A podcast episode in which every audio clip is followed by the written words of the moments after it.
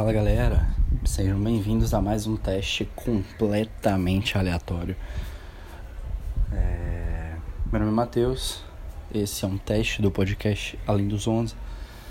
E eu vim falar um pouquinho aqui né, dessa sequência negativa que o Liverpool vivia, de três jogos seguidos na liga com derrotas né, pro, pro Brighton em casa, pro City em casa, com direito à goleada, e pro Leicester fora de casa, com direito à falha do Alisson, que já tinha falhado duas vezes no jogo anterior, falhou mais uma.